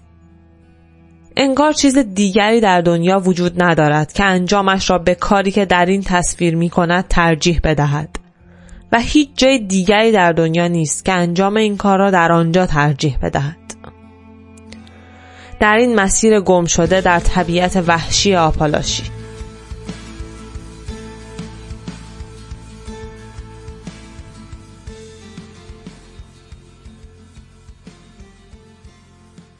مثل فکر می‌کنم تمام کسایی که در واقع کوهنوردی جدی دنبال می‌کنن و خودتونم من توی خاطراتتون میخوندم که نوشته بودید وقتی که آدم داره توچال میره بالا دماوند و میره یه پس ذهنش اورست و نانگا پاربات و اینا هم میاد که یه روزی دوست داره خودش اونجاها هم ببینه. ولی واقعا مثلا چه سیری رو باید طی کرد؟ حالا در مورد کلاس هایی که گفتین رفتید اون موقع الان مثلا کسی بخواد کلاس بره بخواد جدی کوهنوردی دنبال کنه چه کلاس هایی هست؟ و برای ورود به حالا 8000 متری با توجه به اینکه اگر بشه مثلا حالا از نظر هزینه ای رفت این بهتره که چه مراحلی طی بشه. و با تجربه خودتون حالا مثال بزنید لطفا. ببینید من به شدت معتقدم که هر دوی تجربه و آموزش رو توی کوهنوردی باید کنار همدیگه آدم پیش بره نمیشه شما چپ و راست برید کلاس. خب متاسفانه عیوبی که سیستم آموزشی ما میشه بهش گرفت اینه که شما بعد از کلاس مثلا مقدماتی یک ماه دو ماه که گذشت می‌تونید برید کلاس پیشرفته اون داستان رو بگیرید. دو ماه که گذشت اون رو بگیرید. خب تو این دو ماه شما چقدر می‌تونید تجربه بیاندازید؟ تقریبا هیچ. تجربه در طی سالها به دست میاد در طی ماه به دست نمیاد. آموزشی هم که در طی ماه و سرعتی و قدرتی به دست بیاد به نظر من به همون سرعت هم از بین میره. من فکر می‌کنم که یک روند طولانی رو نیاز داره طی بکنید در کنار تجربه ای که شما به دست میارید و آموزشی که به دست بیارید شاید نگم در کنارش شاید بگم ماحصلش. ماحصلش میشه اینکه شما بزرگ میشید. نه به معنای اینکه گنده میشید یا نمی‌دونم خفن میشید یا عجوبه میشید یا هر چیز دیگه. نه شما ظرفیت انجام یه سری کارها رو پیدا می‌کنید توی ذهنتون. این قلل باید خلاصش بگم. به نظر من نمی‌دونم چه شکلی بشه اینو شرح داد ولی معنی اون چیزی که تو ذهن منه اینه که باید تو مغز ما بتونن جا بشن و از مغزمون بیرون نزنن. اگر گنده تر از اون مغزی که ما برای خودمون فراهم کردیم که ماحصل تجربه و آموزشمونه. این قلل باشن قطعا ما رو با مشکل مواجه می‌کنن. من معتقدم من این رو خودم اعتقاد داشتم ولی به این قشنگی شاید هیچ وقت نشنیده بودم. کریستوف ویلشکی رو همه کونوردهایی که جدی کونوردی می‌کنن می‌شناسن. و من خوشبختانه این شانس رو داشتم که در دوره که حدود یک هفته ده روز ایران اومده بود هر روز با ایشون به دلایلی موظف هم موظف بود هم دلم می‌خواست سفری بکنم. چون هم حالت مترجمشون داشتم هم حالت همراهشون رو که این بر بر می‌خواستم برم و همین که حالا تو دو سه برنامه تلویزیونی که داشتن یا یک کنفرانسی که دادم من به عنوان مترجم ایشون رو همراهی کردم. ایشون خیلی ضرب المثل جالبی میده حرف جالبی می‌زد. میگفتش که دوره‌ای که من کوه رو شروع کردم اصلا این شکلی نبود. اول با کوههای اطراف خونم شروع کردم. بعد یواش یواش همون کوههای اطراف خونه رو زمستون رفتم دیدم که چقدر تفاوت می‌کنه این دوتا با هم دیگه. بعد یواش یواش رفتم کوههای دوربر کشورم رو گشتم. چه تو خود کشورم که لهستانی هست چه تو بیرون از کشورم. دیدم که اوه اون چیزی که ما داریم به نسبت اون چیزی که آلپ داره اصلا قابل مقایسه نیست. بعد از آلپ تازه رفتم نوبت آند رفتم و قلل تیانشان رفتم. اونجا رفتیم کلی تجربه کسب کردیم کلی چیز یاد گرفتیم. آخرش رسیدیم به هیمالیا. ولی الان برای هیمالیا رفتن هیچ چیزی شما نیاز نداری جز دو تا چیز. یکی پول داشته باشه یکی پاسپورت. این عین صحبت کریستوفیچکیه و واقعا همینه. شما پاسپورت داشته باش و پول هم داشته باش. بقیه کاراتو بکن. یه مثال براتون بزنم. شاید یادتون باشه از توی گزارشی که من ماناسلو برای توی اون کانالم نوشتم. بله. یه فردی اونجا بود به نام ماتیا که اصلا گزارش دوربر این آدم میچرخید. بله. و این ماتیا بسیار موجود جالبی بود. این ماتیا اصلا اصل کارش اسکیباز استقامت و دونده و اینا بود. از سر یه لجبازی یه قدبازی یه چه می‌دونم هوا یه هوس به سر زده و بیاد کونوردی رفته بود یه دور از قلل آلپ با مصیبت و چیز صعود کرده بود. چون پسرش روی تخت تو کما بود بهش قول داده بود که من به خاطر تو میرم یه قله 8000 متری رو صعود می‌کنم بدون اکسیژنم صعود می‌کنم. من هیکلم خفن. ازوله از بیخ گوشش داشت در میره یه چیز عجیب غریب بود. این پاشده اومده بود ماناسلو 8000 متری صعود بکنه. من یکی از زارترین حالهایی که توی کوهستان دیدم حال حالهایی که بود که مربوط به ماتیا بود توی کوه دیدم. کاری ندارم که به چه ترتیبی به چه شکلی تا کجای ماناسلو رو. حالا به هر حال این آدم صعود کرد. به هر حال با اون پررویی صعود کرد. چند جا نزدیک بود. بمیره. من خودم حداقل یه دو جاشو به چه دارو براش تجویز کردم و چیز کردم و خلاصه نمرد. حالا نمی‌دونم چطور شد نمرد. خیلی عجیب. به هر حال نمرد و این پاشد اومد و دنیا بود. در نقش یه فاتح اومد پایین و من اون حالی که این پاشد از ماناسلو رفت حدس می‌دونم که دیگه دوروبر کوه نوردی نچرخه. و دیگه نیاد کوه. چون اصلا تصور غلطی داشت. یعنی آدمی غلط در جای غلط با تصورات غلط با افکار غلط. این همش میشه بچ نمی‌دونم چه اسمی میشه ولی این آدم اونجا بود. ولی خب نمرد. بعد میمرد. واقعا باید این آدم میمرد اونجا. با اون حالی هم که وحشتناک بود حالش. فرار کرد و از نپال اصلا کوچوندنش رفت. من دیگه اصلا پاش دیگه کونوردی نمی‌ذاره. شما فکر می‌کنید من امسال ماتیا رو کجا دیدم؟ خبرش شنیدم ندیدم. یکی برای من یه عکس فرستاد. گفت این همون رفیق تو نیستش؟ گفتم که ای بر من چرا؟ گوش که حدس می‌زنی الان کجاست؟ گفتم من چه می‌دونم؟ گوش که بیس کمپ کیتو تا کمپ سرم تو زمستونی صعود کرده. حالا اگر این آدم اونجا میافتاد میمرد که با قاعدتا من, من یعنی وقتی شنیدم که این تا کمپ سه, سه کیتو رو صعود کرده دو تا زدم تو سر خودم که واقعا بیا نگاه کن. اعتماد به نفس رو برو حال کن. یاد بگیر یه گوشش بعدم فکر کردم که خب من خیلی منتقد سودای تجاری نیستم. معتقدم که به هر حال اینا کمک می‌کنن یه سری آدم به آرزوهاشون برسه. ولی دیگه نه به این فاجعه ای خب این پول داره و پاسپورت داره. طبعا و هر کی میگه برای خودش هم رزومه جور می‌کنه که آقا اینو اینو اینو صعود کردم. خب پا میشه میره. اگر تازه رزومه هم بخوام ولی واقعا مثلا تصورشو بکنید آدمی که اون شکلی اون تجربهش به اون شکل فجیعه حالا تونسته بیاد بره زمستونی کیتو هم. خب این آدم دیگه میشه حرف زد. اینی که پرسید که چه شکلی باید طی کنه عقیده من اینه که این نردبون رو شما نمی‌تونید سه چهار تا پله وسطیشو بذارید کنار برید پله وسطش بیستید بعدم برید پله آخرش بیستید. یه داستان دارم جای مختلف دیدم پخش شده شاید به چشم شما خورده باشه که حدیث توچال دماوند لنینه. سیرش همینه. اول میری توشال یه خورده که چهار بار رفتی صورت 700 بعد توسط دماوند می‌کنی. چهار بارم که سرعتی رفتی صعود کردی دماوند صعود کردی. اولی قله بالاخره تیانشان دم دست دیگه. الان با 2000 دلار حالا 2000 دلار ضریبه الانش خیلی بالاست. ولی قبلا چیزی نبود. شما می‌تونستی بری یه دونه قله چیز صعود کنی. اوکی اتفاقا بدم نیست برای شروع یه 7000 متری بالاتر از دماوند. ولی شما باید این مرحله رو داشته باشید تا بری سراغ یه 7500 متری. برای اینکه تفاوت بین یه قله 5000 متری با قله 6000 متری انقدر هست که بین 6000 متری با 6500 متریه. یعنی شما هر چی میری بالاتر تفاوت ایجاد میشه. اینی که شما یه قله 7000 متری رو اصلا سه روزه خیلی هم عالی خیلی هم بدون مشکل تونستی صعود بکنی. اصلا دلیل نمیشه که بتونی قله 8000 متر رو به همون راحتی صعود کنی. من توی تیم هایی که حالا افتخارش رو داشتم شاید شانس هم بوده تجربه کردم من یه دوره اولیه هیمالیا نوردی و به عنوان پزشک توی گروه ها رفتم. به عنوان پزشک تیم بودم. و بوده آدمی که من می‌دونم این آدم مثلا دماوند رو می‌تونه سه ساعته صعود بکنه ولی پاش از 6000 متر نتونسته بالاتر بذاره. خب اون آدم مستقیم از دماوند اومده بود 8000 متری بدون اینکه اون وسط تجربه ای داشته باشه. شما با این سیر تدریجی که اول وارد دنیای مثلا کوه بشید خیلی خوب. بعد وارد صعودهای زمستونی بشید خیلی خوب. بعد وارد صعودهای فنی تر بشید توی یا کشور خودتون یا کشورهای دیگه. بعد یواش یواش فکر صعودهای حالا مثلا expedition ی رو بکنید. شاید شما توی صعود expedition ی هیچ وقت هیچ موقع نیاز نباشه یه دیواره چرا 90 درجه رو عبور بکنید. یا چه دارم یه سنگ نوردی جانانه بکنید. ولی اون تجربه سنگ نوردی اون آموزش سنگ نوردی اون چیزی که از خلال یه دوره سنگ نوردی ولو کوتاه شما کسب می‌کنید همون بزرگ شدن است که خدمتتون میگم. کمک می‌کنه اونجا رو با خیال راحت تر عبور کنید. مضافه بر اینکه بدن خودتون رو بهتر می‌شناسید. می‌شناسید که کجای اینجا قرار دارید و خلاصه آخر آخرش خط قرمزتون کجاست؟ توی کوهنوردی اصولا اگه شما دو تا چیز رو بتونید بفهمید به نظر من خیلی کوهنورد خوبی هستید. یکی اینکه خط قرمز خودتون کجاست خط قرمز بدنتون تکنیکتون فنتون تجربتون هر چیزی. و دوم اینکه خط قرمز طبیعت کجاست.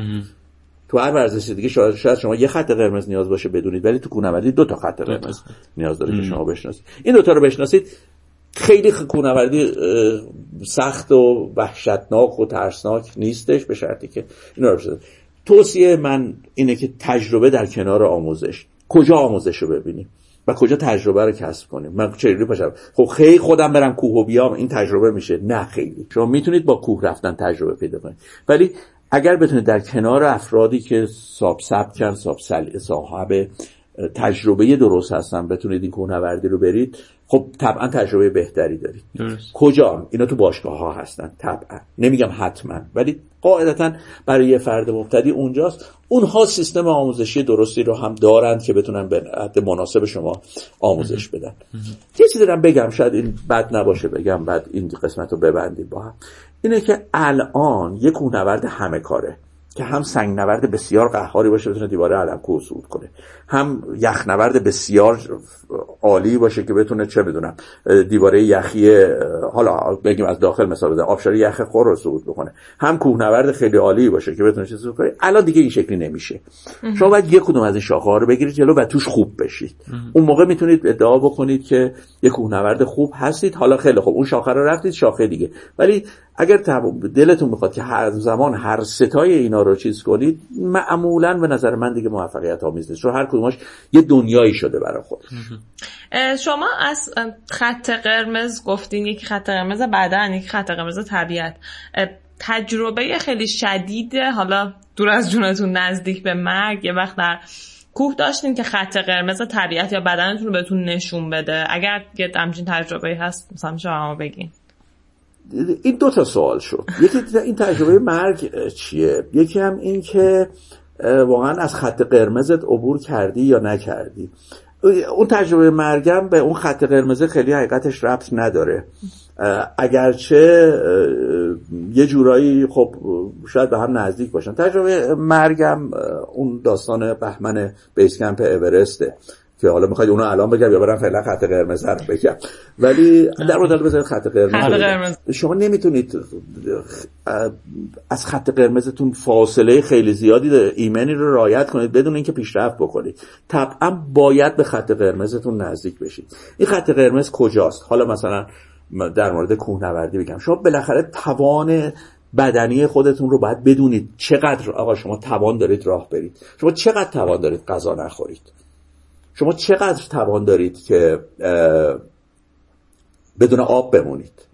اینو شما بدونید بدنتون کجاست این کار. شما ضربان قلبتون رو تا چه حد می‌تونید در مثلا در عرض سه چهار دقیقه بالا ببرید و بالا نگه دارید؟ شما مثلا در ارتفاع 7000 متری 6000 متری 5000 متری تا چه حد قادرید که سریع فعالیت بکنید برای یه مدتی که از یک شرایط خطرناک دور بمونید؟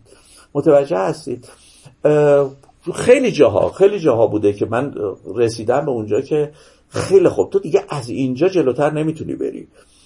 یک چیز رو بگم به عنوان بدآموزی بهش نگاه نکنن دوستان. فقط بگم که نگن که ای بابا پس اون همه شعار می‌دید که آقا این اینه اینه اینه. پس این چی میگه؟ این این رو میگم که فقط بدونید که یه وقتایی برای اینکه بدونید به خط قرمز خودتون نزدیک بشید لازمه که با خودتون تنها باشید. من یه سری از کوهامو شاید مورد انتقاد هم باشم ولی تنها رفتم. الان خیلی تنها میرم ولی اون موقع که در حال تجربه بودن تنها رفتم. برای که اون موقع بود که من می‌تونستم صدای قلبم رو بشنوم که کجا دیگه ده قلب من داره از دهنم میاد بیرون. می‌تونستم ریم رو بفهمم که کجاست این ریه من که می‌تونه به من جواب بده یا نده دیگه من هست. سر، سردردم بدن دردم نمی‌دونم همه این چیزا کجاست. شاید خیلی جاها بوده که آره من حس کردم که خب دیگه رد کردی دیگه الان چیزه. یه بار توی بروتپیک بود شاید که من گفتم اگر من اینجا نمیرم به این سادگی دیگه یه جای دیگه حداقل در اثر مشکل قلبی نخواهم مرد. چون واقعا دیگه قلب من جوری داشت می‌زد مجبور بودم یه شیب یخی تند رو خیلی سریع صعود بکنم. برای اینکه تاریک بود پشت مطل بودن به نوعی هر کسی یه تناب بود خیلی شرایط چیز بود. فهمیدم که اینجا توی این شرایط برای من این سرعت این چیز آخر لیمیت منه. من از این تندتر نمی‌تونم برم از این فنیتر نمی‌تونم کار بکنم. بگیرید برید تو چیزای دیگه. خیلی جا آره خط قرمز بدنیم. یه قدم هم شاید رد کردم ولی نه دیگه چند قدم. یه قدم رد کردم فهمیدم که فلانی اینجاست. توی خیلی از مسیرهایی که تنهایی رفتم خب اینو یاد گرفتم که هم من نگاه کنم که هر قدمی که برمیدارم ببینم که من می‌تونم از, از همینجا برگردم. این رو فکر کردم و دیدم که خب حالا من می‌تونم یه قدم بالاتر برم. اگر می‌تونم بالاتر برم قادر به برگشت همون مسیر هستم یا نه نیستم اینجوری شاید آره چه می‌دونم یه جاهایی رو صعود کردم که واقعا از خط قرمز خودم یه خورده بالاتر بوده. ولی با احتیاط به خط قرمز باید نزدیک شد ولی نه اینکه خیلی هم ردش کرد.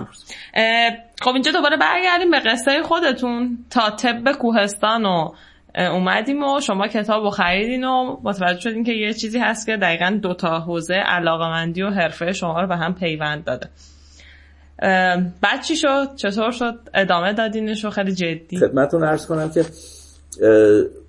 من به هر حال حالا وقتی پزشکی تموم میشه عمومی تموم میشه شما میفتی دنبال اینکه بعد طرح بری از خونه و زندگی دور میشه این فا... گپه یه ذره بین کوهنوردی من افتاد. اگرچه خب می‌رفتم کوه ولی خب کمتر. و حالا مطالعه می‌کردم. این مطالعه سبب شد که من حالا میگم اون موقع ببینید هیچ کدوم شاید برای خیلی از شنوندگان شما اصلا تصور مشکل باشه که مثلا آقا اینترنت نباشه من نتونم این سرشو بکنم که چیزه. اند رویای بنده این بود که نمایشگاه کتاب سالانه برگزار بشه. من برم توش تمام قفسه ها رو بگردم تا بلکه یه کتابی راجع به مناطق کوهستانی جهان یا کوهنوردی یا پزشکی کوهستان پیدا بکنن. از خلال اون واقعا یه کتابخونه نسبتا خوب دارم. اگرچه بعدا که رفتم نپال فهمیدم که هیچی ندارم ولی به خیال خودم تو ایران مثلا یه کتابخونه خیلی خوب راجع به کوه کوهنوردی دارم. دیگه زندگی من این بود که توی اون دوران تر این کتابا رو ببرم بخونم و عکساشو نگاه کنم به قله رو بشناسم این برو بدونم بدونم اونجا چه خبره اون یکی چه خبره. خب یواش یواش اون فکر تو کله شکل می‌گرفت که خیلی خب حالا میشه به اونجا هم یه سر زد. و اما بدونم خب پزشکی کوهستان هم هست. بعد باز دوباره فهمیدم که خب نه, نه من من تنها کاشف این پزشکی کوهستان نبودم. فدراسیون کوهنوردی هم یک کمیته داره به نام کمیته پزشکی کوهستان.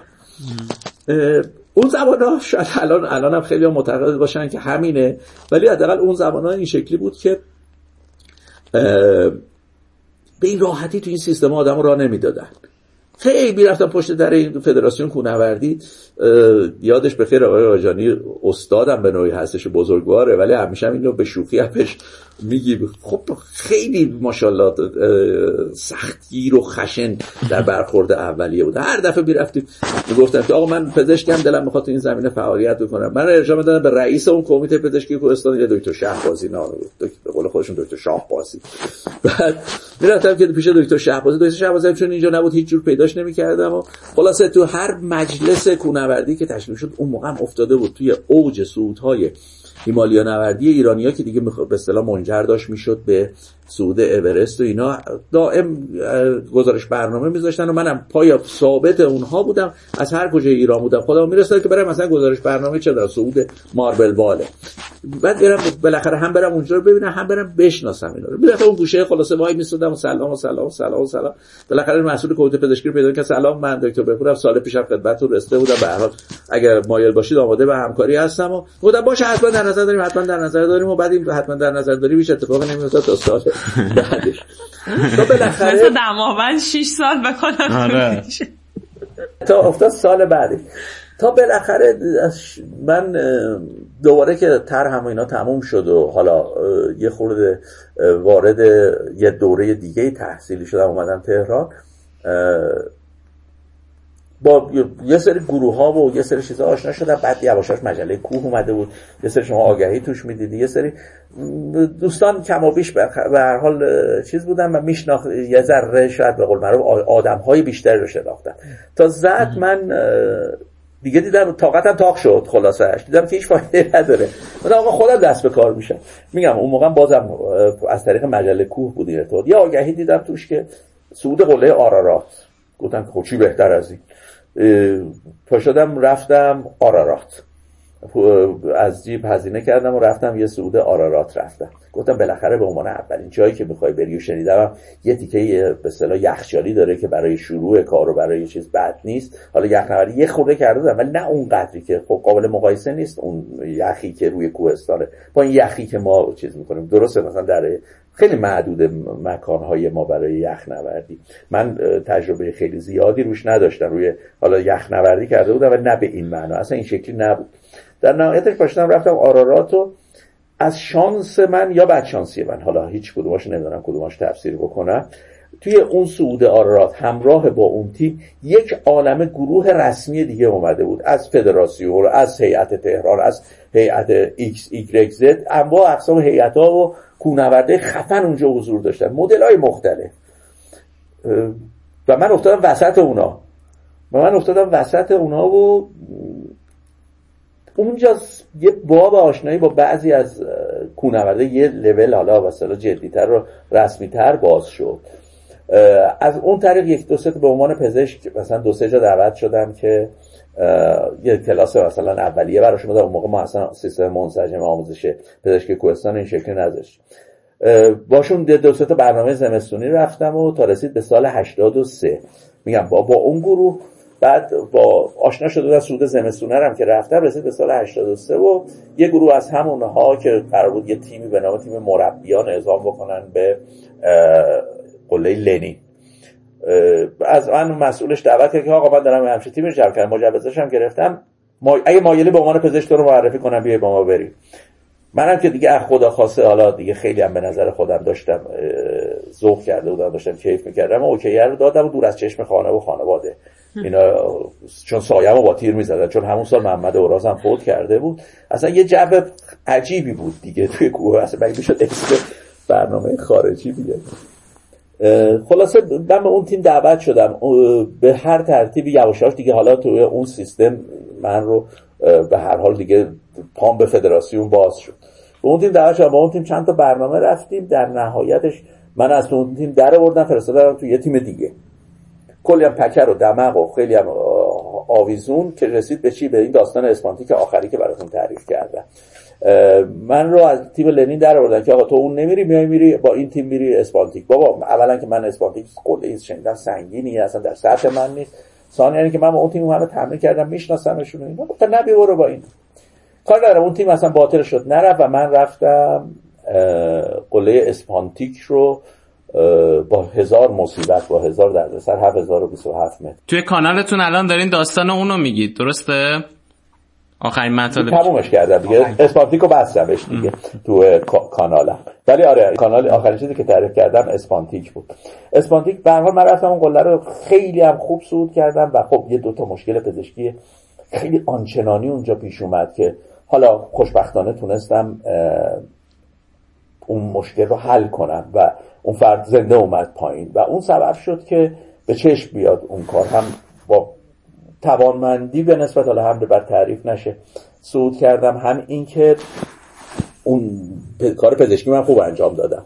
یعنی هم تونستم همراه تیم برم همین که چیز. و خب خوب شد. خیلی اون به نظر صاحب منصبای فدراسیون خوب در اومد تا همون سال داشتم تیمی رو تشکیل دادم. اون سال دیگه من تخصصم رو گرفته بودم. یعنی من تخصصم تموم شده بود. هنوزم تر همو شروع نکرده بودم. یه ذره یه ذره بیکار بودم این وسط ها البته بعدش بلافاصله تر هم شروع شد.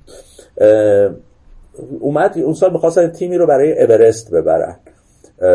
که همون تیمی که سال 84 اورست رو صعود کرد. که منو با همراه دو تا پزشک دیگر رو به اون تیم دعوت کردم به اردوهای اون تیم. دعوت کردم و اونجا سبب شد که من حالا سوای چیزهایی که بلد بودم کلی چیز اضافه تر هم یاد بگیرم. یعنی آموزش یه لازمه رو برای یه تیپیک برای یه قله مثلا بلند اون چنینی رو هم یاد بگیرم. که البته من برای اون سعود انتخاب نشدم طبیعی هم هست من با تجربه تر اونجا بودش.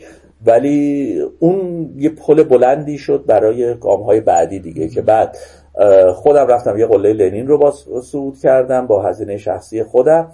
سال بعدترش تیمی تشکیل شد برای قله بروتبی که تیم ملی بود. من به عنوان اون پزشک اون تیم دعوت شدم و دیگه رسما وارد چیز شدم. کادر به قول معروف پزشکی کوهستان فدراسیون شدم. از همون موقع هم که دیگه دوره های پزشکی کوهستان شکل و شمایل کاملی گرفته بود به عنوان مدرس اون داستان هم حالا با توجه به تجربه با توجه به شناختی که ازم بود و بعد چیزایی که می‌دونستم.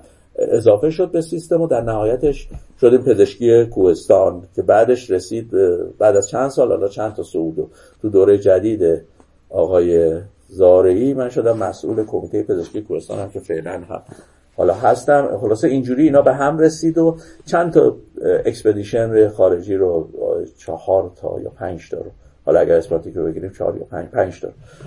به عنوان پزشک رفتم توی تیم و از سال 90 دیگه به عنوان پزشک نرفتم همراه تیمی.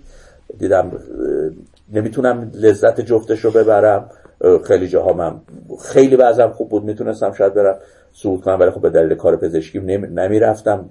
طبیعی هم بود نبایدم می‌رفتم.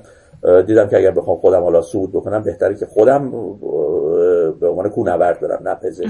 که دیگه اون بود سوم کار شروع شد که حالا بیشتر کونوردیه اون چنین. ببخش این قله للنین و اسپانتیک کجا هن؟ چون من نمی‌دونستم گفتم شاید یه تعدادی از شنونده ها هم ندونن. ما پنج تا منطقه چهار پنج تا منطقه مهم توی کوهنوردی دنیا داریم که همه رو به نام هیمالیا می‌شناسن ولی خب هیمالیا فقط یه تیکه است. اونم حد فاصله بین هند و نپال و چین. اون رشته کوه هیمالیا است که دنباله آخرش میاد می‌رسه تا ته پاکستان. یه قراقروم داریم که نمی‌تونید شما مرز میشه مرز گذاشت ولی نه به اون معنا ولی واقعا از نظر زمین شناختی اینا با هم متفاوتن که شمال شرق پاکستان محسوب میشه و یه قسمتی هم کشمیر هنده به خدمتون عرض کنم که یه منطقه تیانشان داریم که آسیای مرکزی میشه که قله لنین توی تیانشان پنج تا قله بالای 7000 متر قله خوبی هم هستن. اسپانتیک تو پاکستان ده جزو قرقروم پاکستان. بعد دیگه حالا آلپ که بماند که مشخصه کجاست توی اروپا و آندم که توی آفریقای جنوبی. آقای دکتر اینا همشون الان تو سرتون هستن؟ گفتین باید اینا همه جاشن تو به طرز عجیب غریبی بله هستند شما وقتی خوره یه کار میشید یواش یواش چی میگن؟ مثل نوازنده ها همه چیز اینا حک میشه. وقتی تک تک من این قله از دور که یه دونه عکس از یه زاویه دیگه هم نگاه کنم می‌تونم بگم که این کدوم قله است. خب انقدر اینا رو من نگاه کردم نگاه کردم نگاه کردم هین فکر کردم از این ورش آدم بخواد صعود کنه چه شکلی از اون ورش بخواد صعود کنه چه شکلی. آره ثبت اینا همه ثبت توی ذهنم. آقای دکتر یه سوالی که من ازتون داشتم این بود که شما وقتی که شما تو جایی از صحبتاتون گفتین که مثلا 6000 به 6500 کاملا چیز متفاوته. خب این برای ارتفاع بالاتر هم حتما وجود داره. چه تغییراتی تو بدن آدم احساس می‌کنه که اینو متفاوت می‌کنه؟ ببینید اصل داستان ارتفاع اصلا همه چیزی که این کوه رو هم جذابشون می‌کنه هم خطرناکشون می‌کنه هم متفاوتشون می‌کنه این داستان نبود اکسیژنه. خلاصه شما اکسیژن اونجا کم دارید. و هرچی بالاتر میرید میزان اکسیژن در دسترس بدنتون کمتر میشه. و شما برای فعالیت بدنی مناسب نیاز به اکسیژن دارید. تا وقتی شما زیر 3500 متری زیر 3000 متری حالا بسته به اینکه داره کجا زندگی می‌کنید. هیچ جوری هر چقدر تو این فاصله رد بالا پایین برید هیچ جوری اثر کمبود اکسیژن رو شما حس نمی‌کنید. اما به محض اینکه پاتون از 3500 متر می‌ذارید بالا 4000 متر حالا بگیرید. این تغییره رو یواش یواش شما حس می‌کنید. و اگر آماده نباشید همون چیزی میشید که میگن کوه تو بعد یواش یواش که برید بالاتر این اختلافه چون هی برای بدن مزرتر میشه. این کم بوده هی برای بدن مزرتر میشه. شما به جایی می‌رسید که دیگه هیچ جورم بدنتون با اون تغییرات و اون کمبود اکسیژنه نمی‌تونه تطبیق پیدا کنه. همه یه کارهایی که ما تو کوهنوردی می‌کنیم همه تلاشایی که می‌کنیم اینه که به اون کمبود اکسیژن تطبیق پیدا کنیم تا بتونیم مثلا به یه کوهی صعود بکنیم. اما از یه جایی به بعد شما دیگه بدنتون به هیچ عنوان اون کمبود اکسیژن رو نمی‌تونه به رسمیت بشناسه. از حدود 7500 متر که بهش میگن منطقه مرگ. اون منطقه رو شما هر چقدر هم هوا کرده باشید هر چقدر که ورزشکار قوی باشید هر چقدر که با تجربه باشید آخرش اونجا دیگه داستان نبود یک چیزیه که برای بدن حیاتیه و برای عملکرد مغز حیاتیه. و اونم کمبود اکسیژنه. خیلی خوب شما با هزار و یک ترفند خودتون رو نگه میدارید که آسیب کمتری ببینید. ولی اینطور نیستش که آسیب نبینید تمام تفاوت از این کمبود اکسیژن اینی که میگم این ارتفاعات با هم اختلاف دارن این کمبود اکسیژن است و اینی که هی به اون مرز بحرانی شما نزدیکتر میشید. شما اگر ده بار هم تجربه یه قله 7000 متری موفق رو داشته باشید نمی‌تونید بگید پس من حتما هم 8000 متر رو موفق صعود می‌کنم. به خاطر چی؟ به خاطر اینکه شما یه قله 7000 متری رو صعود می‌کنید. 10 دقیقه یه رو 20 دقیقه نه خیلی هم خوب رسیدید. یه ساعت بالاش وای میسید. بعد برمیگردید میایید پایین. درسته؟ ولی وقتی شما یه قله 8000 متر رو صعود می‌کنید یک شب دو شب سه شب ممکنه که تو 7000 متر ناچار بشید بخوابید. حالا بماند که برای قله مثل اورست شما سه شب ممکنه تو ارتفاعی بخوابید کجا؟ بالای منطقه مرگ بالای 7500 متر. از کجا می‌خواید بدونید که بدن شما نسبت به اون کمبود اکسیژن چه واکنشی نشون میده؟ تا نرید تو اون شرایط قرار نگیرید نمی‌تونید حدس بزنید. تازه اونم حدس بزنید. این بار واکنش خوب نشون داد. ممکنه بار بعد واکنش درستی نشون نده. پس بنابراین برای یه قله 8000 متری وقتی شما سه شب ناشه توی ارتفاع 7000 متر بخواید بعد قبلا تجربهش کرده باشید. بعد بدونید بدنتون چیه اونجا. این اختلافاته که میگم به تدریج باید وارد این فضا شد. اوکی برید اول 6000 متر تجربه کنید. اگر خوب بودید بعد برید سراغ 6500 یا 7000 متر حالا نهایت.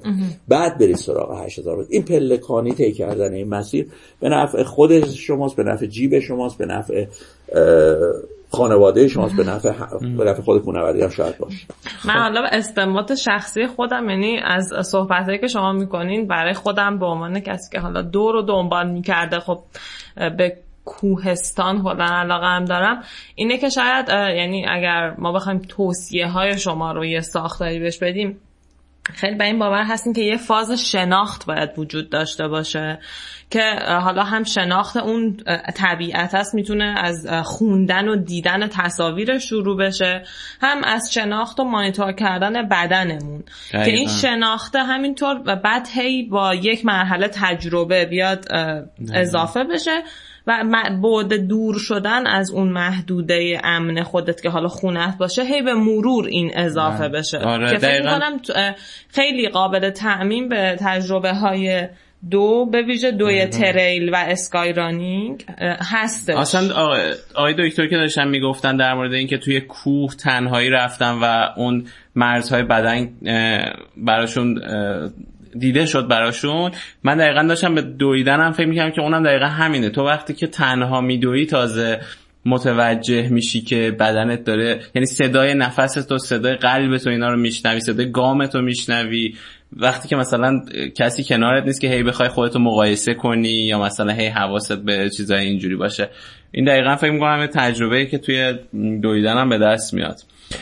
خب حالا آقای دکتر من به نظرم برگردیم به همون بحثی که می‌خواستین یکی تجربه مرد تجربه آره دقیقا تجربه مرد برگردیم به تجربه مرد نشد ولی برگردیم به اون اونو تعریف کنید.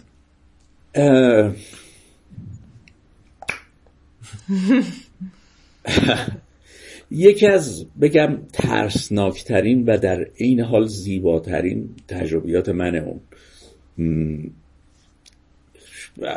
من خیلی راجع به این تجربه نیردس اکسپریانس شنیده بودم. نمی‌تونم بهتون بگم که این همون دقیقا همونه ولی حداقل حسی که بعدش داشتم و حسی که بعدها بهم دست و تغییر عمده ای که این اون تجربه توی من به وجود آورد. یه سر خصوصیاتی داشتم که خصوصیت من بود. نمیگم بد نمیگم خوب ولی شاید هیچ چیزی به غیر از اون تجربه نمی‌تونست تغییرش بده. حالا تش میگم که مثلا یک از تجربیاتم یک از تغییراتم چی بود.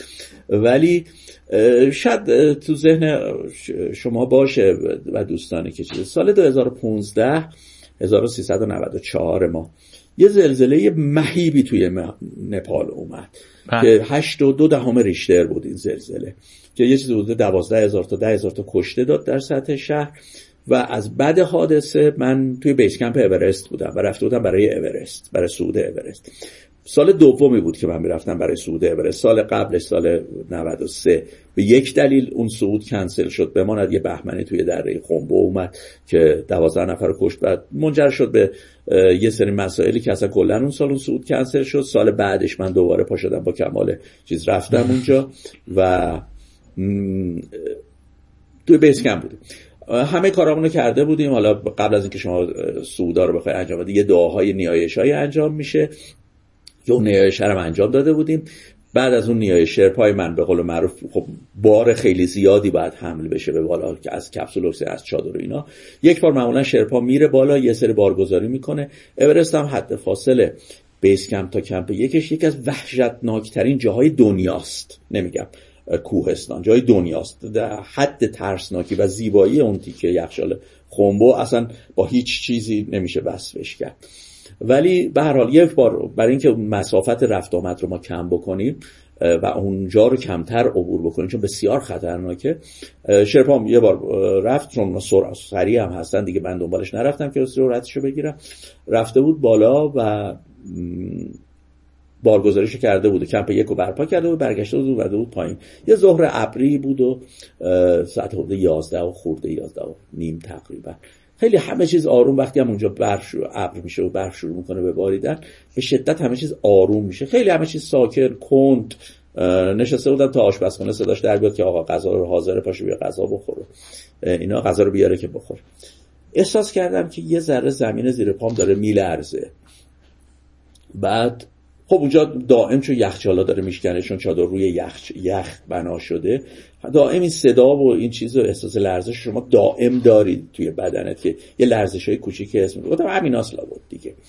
بعد یه چند ثانیه که گذشت دیدم نه این لرزشش یه ذره همچین خیلی بیشتر از یه ذره است. من داره قشنگ صندلیم داره تکون می‌خوره و چیزه. فهمیدم زلزله است و خب می‌دونستم هم که وقتی یه همچون جایی زلزله بیاد چه اتفاقی بعدش میفته اونجا سقفی نیست رو سر شما خراب بشه. ولی سقف آسمون رو سر شما خراب میشه.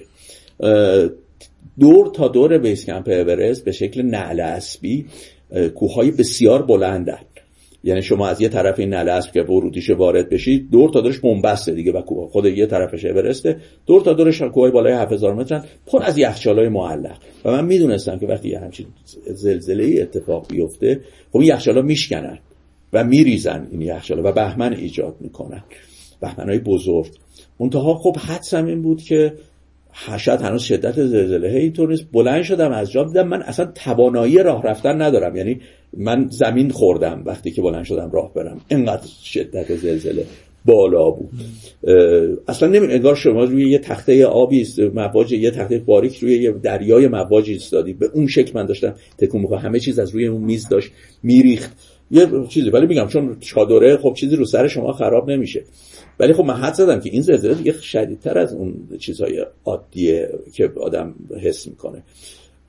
و صدای خورد شدن یخها رو دیگه داشتم میشنیدم. اومدم بیرون چادر نگاه کردم هوا مهالود بود. خب هیچی نمی‌دیدم که چه خبره. حدس می‌زنم که خب از سمت پشت سرم هیچی نمیاد چون اونجا ورودی بیس کمپ اونجا کوهی نیست. گفتم که سمت راستیم هم سمت روبروم خیلی دوره. از اونجا هم چیزی به من نمی‌رسه. یا از سمت راستم یا از سمت چپم. احتمالا این شکستن چیزها یه چیزی به ما می‌رسه.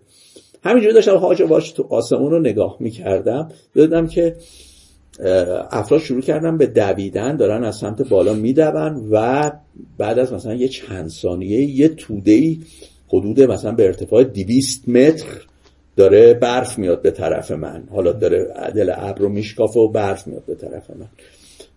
خب یه خورده نگاه کردم گفتم که ناخداگاه شروع کردم به دویدن همراه اونها. چند قدم که دویدم وایستادم گفتم خیلی احمقی از چی داری فرار بکنی از این توده برف. خب این توده برف می‌دونی چقدر قطعات بزرگ یخ و سنگ و چیز توشه.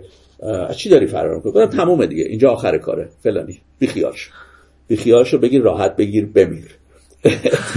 بعد همونجا من توی, توی یه چاله ای که مثلا تو سطح یخچال نامنظمی بود دراز کشیدم و با خیلی هم خوشخیالی تدابیر چیز بهمن رو کردم که روی سرم و با دستم گرفتم و این دستمال سرم رو کشتم رو دهن حالا انگار که مثلا قراره که مثلا هم بهمن عادی باشه که حالا یه چیزی باشه.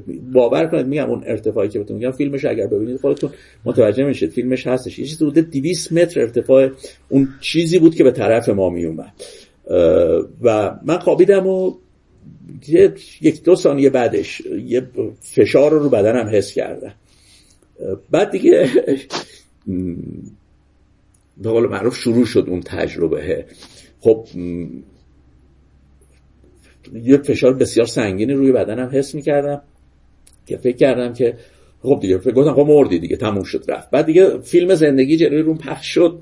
اومد. اومد همه از دوران کودکی میگن مثل که یه همچین چیزی بینه شاید واقعا تحت تاثیر این القاعاتی که آدم می‌خونه بوده یا شاید واقعا یه چیزیه که اتفاق میفته به هر حال اون فیلم زندگی کامل و تمام و کمال به سرعت رو دورتون پخش شد و یه جایی که من دیگه من میدم خدایا نه من سردمه نه من گرممه نه درد می‌کنه جاییم نه هیچیم نیست. گفتم خیلی خوب اینی که میگن که اصلا حالت سباکی پیدا می‌کنی روح جدا شده. خب همینه دیگه فعلا دیگه تو مردی دیگه. مردی و حالیت نیست. بعد گفتم چه خوب چقدر خوبه. اصلا هیچ احساس ناراحتی نمی‌کنم. یه تکونی به خودم دادم. نه خیلی هم به قول معروف احساس مثلا یه وزن خیلی خفن نیست روم یه حالت چیز. پا شدم احساس کردم مثلا یه پوسته رو شکستم و نشستم نگاه کردم اول دنبال جسم خودم گشتم به طبق اون فیلم رو که اول جسمش رو اول دنبال جسم خودم گشتم. دیدم که نه هیچی رو زمین نیستش که مثلا من حالا تو آسمون دارم نگاش می‌کنم. بعد اطرافم رو نگاه کردم یه سری چیز سفید دارن از رو زمین بلند میشن. گفتم خب اینا روح اورای دیگر دیگه که دارن میان بیرون. خلاصه پاشدم وایستادم یه خورده نگاه کردم دیدم که نه جسمی رو زمینه خودم هم چیزی نیست. خودم هم لط و پار نیستم مثلا چیز. من به خیال خودم این داستان مثلا یه چیز نیم ساعت سه رو طول کشیده بود. مثلا زمانی که به من گذشته بود یک ساعت طول کشیده بود. پاشدم بعد دست دادم به بدنم. دیدم که نه بابا خودم هم. صدا دادم آی لاکپا. لاکپا شرپامه. دیدم که جواب داد. اون یکی صدا نه همشون انسانی جواب میدن روحی نیستن. اینا که دارن جواب منو دارن خلاصه فهمیدم که زنده فهمیدم که زندم و به قول من رو نمردم. خب اون لحظات خیلی خاصه دیگه. ولی حالا بگذاریم که بالاخره اون گریه با اشک و آه و چیز و بعد از این قیشیساس که اون سر کمپود سریعا پریدم رفتم تماس گرفتم که آقا تو سالمی گفتش که آره منم سالمم پس چی شده این؟ به کجا رسیده؟ فاصله فقط به عقلم رسید که با اون تلفن ماهواره‌ای به تهران زنگ زدم و خانواده رو در جریان قرار دادم که اینجا یه همچین اتفاقی افتاده. شاید بشنوید که یه همچین شده. من سالمم بدونید که ما سالمیم که بعدم دیگه خوش ارتباطات قطع شد.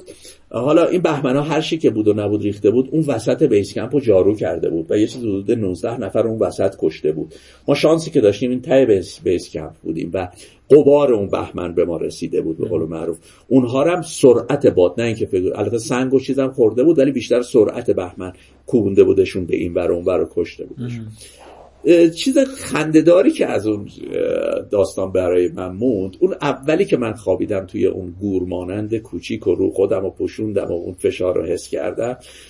اولین فکری که اومد تو سرم خب برای این سودا همیشه برای جشن گرفتنش یه سری چیزا ما می‌خریم از شهر می‌بریم دیگه از کاتماندو و از حالا قطر و از اون جایی که توقف می‌کنیم یه سری چیزا می‌بریم که جشن سعود رو با اون چیزها بگیریم. اولین فکری که تو سر من اومد گفتم خاک بر سرت. دیدی مردی اون یارو رو نخوردی؟ حسرتش به دلت موند. آره. بعدها بعد از اون به خودم قول دادم که دیگه هیچ شیرینی دربسته هیچ نوشابه در باز نشده ای رو باقی نذارم. هر رو می‌تونم همون موقع بگیرم بخورمش دیگه چیزی رو بر کسی باقی نذارم. و این بزرگترین تغییری بود که من کردم. از هر لحظهش یعنی به این باور رسیدم که شاید همین الان که من اینجا نشستم با شما دارم اسکایپ حرف می‌زنم این سقف زلزله بیاد و بیاد رو سر من من و شما جفتمون دیگه نباشیم. اگرچه درست ده روز و 15 روز بعدش دوباره تو کاتماندو یک زلزله با هفت و 6 دهم ریشتر رو تجربه کردم. و اون ترس اون لرزشه هنوز تو وجود من هست. ولی این تغییر تو وجود من داد که همین لحظه رو آخرین لحظه بدونم و هر کاری که دلم می‌خواد و هر چیزی رو که حوثشو دارم و هر کاری که تواناییشو دارم انجام بدم که برای فردا نذارم. مرسی واقعا خیلی تاثیرگذار بود. اصلا کل پروسه. من قشنگ موهای تنم سیخ شده بود. دقیقا.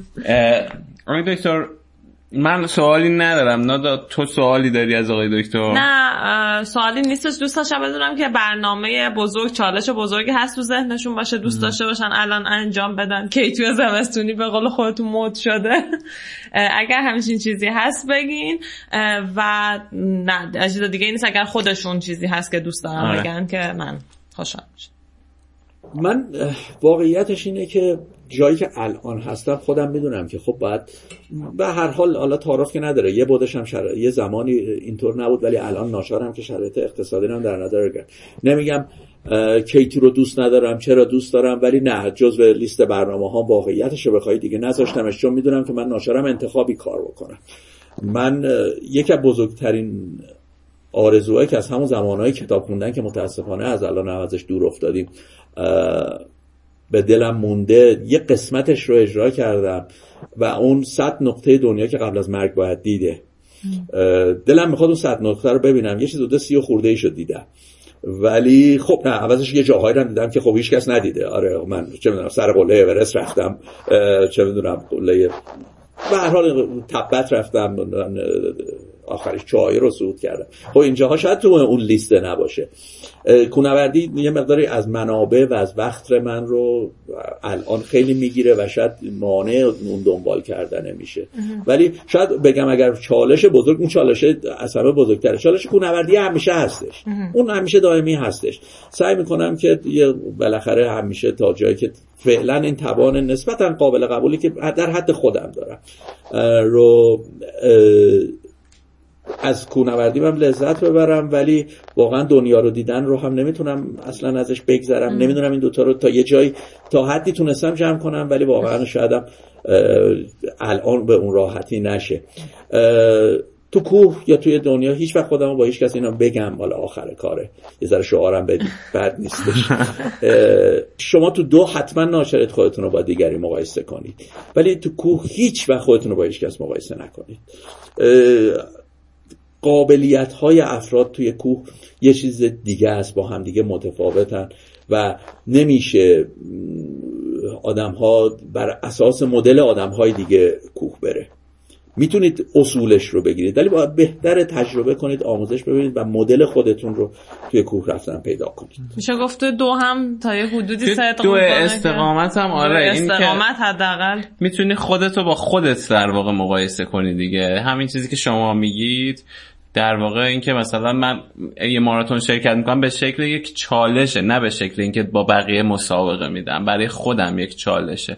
خیلی اینجوری دو استقامت رو انجام میدن مثل همین چیزی که شما میگین. بعد آقای دکتر من با تو موافقم. آره دقیقا. بیونه کلماتو ببخشید. من... بود استقامتی کار شما که از حالا از بود مسابقه ایش که بیرون بشه حالا به خصوص این چیزی که جدیدن به هر حال بسیار باب و بسیار روتین و بسیار مورد پسند اسکای رانینگ که خیلی هم طرفدار داره خیلی هم هیجان انگیزه. اگرچه حالا به شنوندگانتون به خودتون بگم هنوز ته این ماجرا خیلی از نظر پزشکی معلوم نیستش که به کجا قراره برسه. واقعا آسیب هاش هنوز خیلی در نیامده چون بسیار جدیده. ولی حالا این جذابیت فراوانی که این ماجرا داره آدم نمی‌تونه چشمش رو ببنده که شما یه مسیری رو که 4 ساعت طول می‌کشه صعود می‌کنی 45 دقیقه یکی میره صعود می‌کنه و برمیگرده میاد پایین. من تا پلنگچال نرفته اون از کلکچال اومده برگشته اومده پایین. این خب خیلی جذابه ولی واقعیتش همینه. آره تو دو هم با تو موافقم.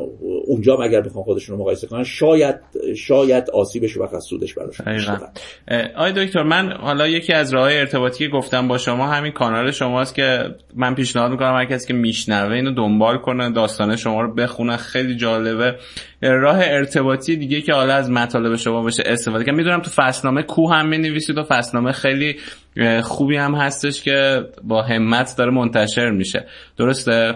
بله متاسفانه از اونجایی که اصولا مثل که سرنوشت مختوم تمام نشریات چاپی رو به این داستان مجله هم ایزن با مصیبت با دردسر با هزار جور ترفند فعلا و با عشق و علاقه واقعا یه چند نفری فعلا پاورجاست امیدوارم قطع نشه. اگر حالا قطع بشه امیدوارم حداقل یه جایگزین خوب براش پیدا بشه.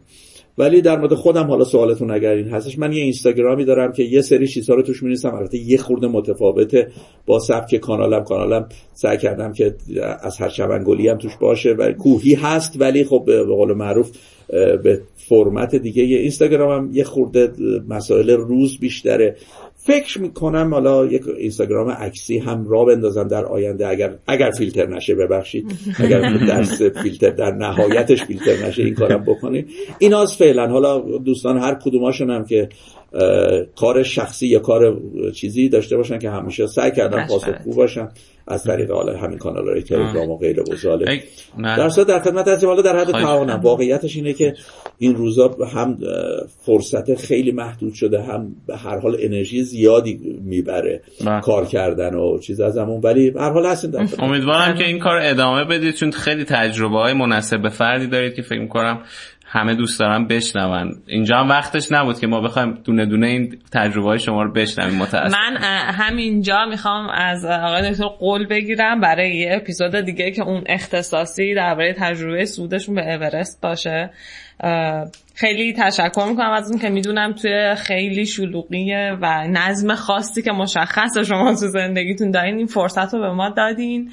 و خیلی لذت بردم از اینکه تجربهاتون رو شنیدم و واقعا باعث افتخارم بود.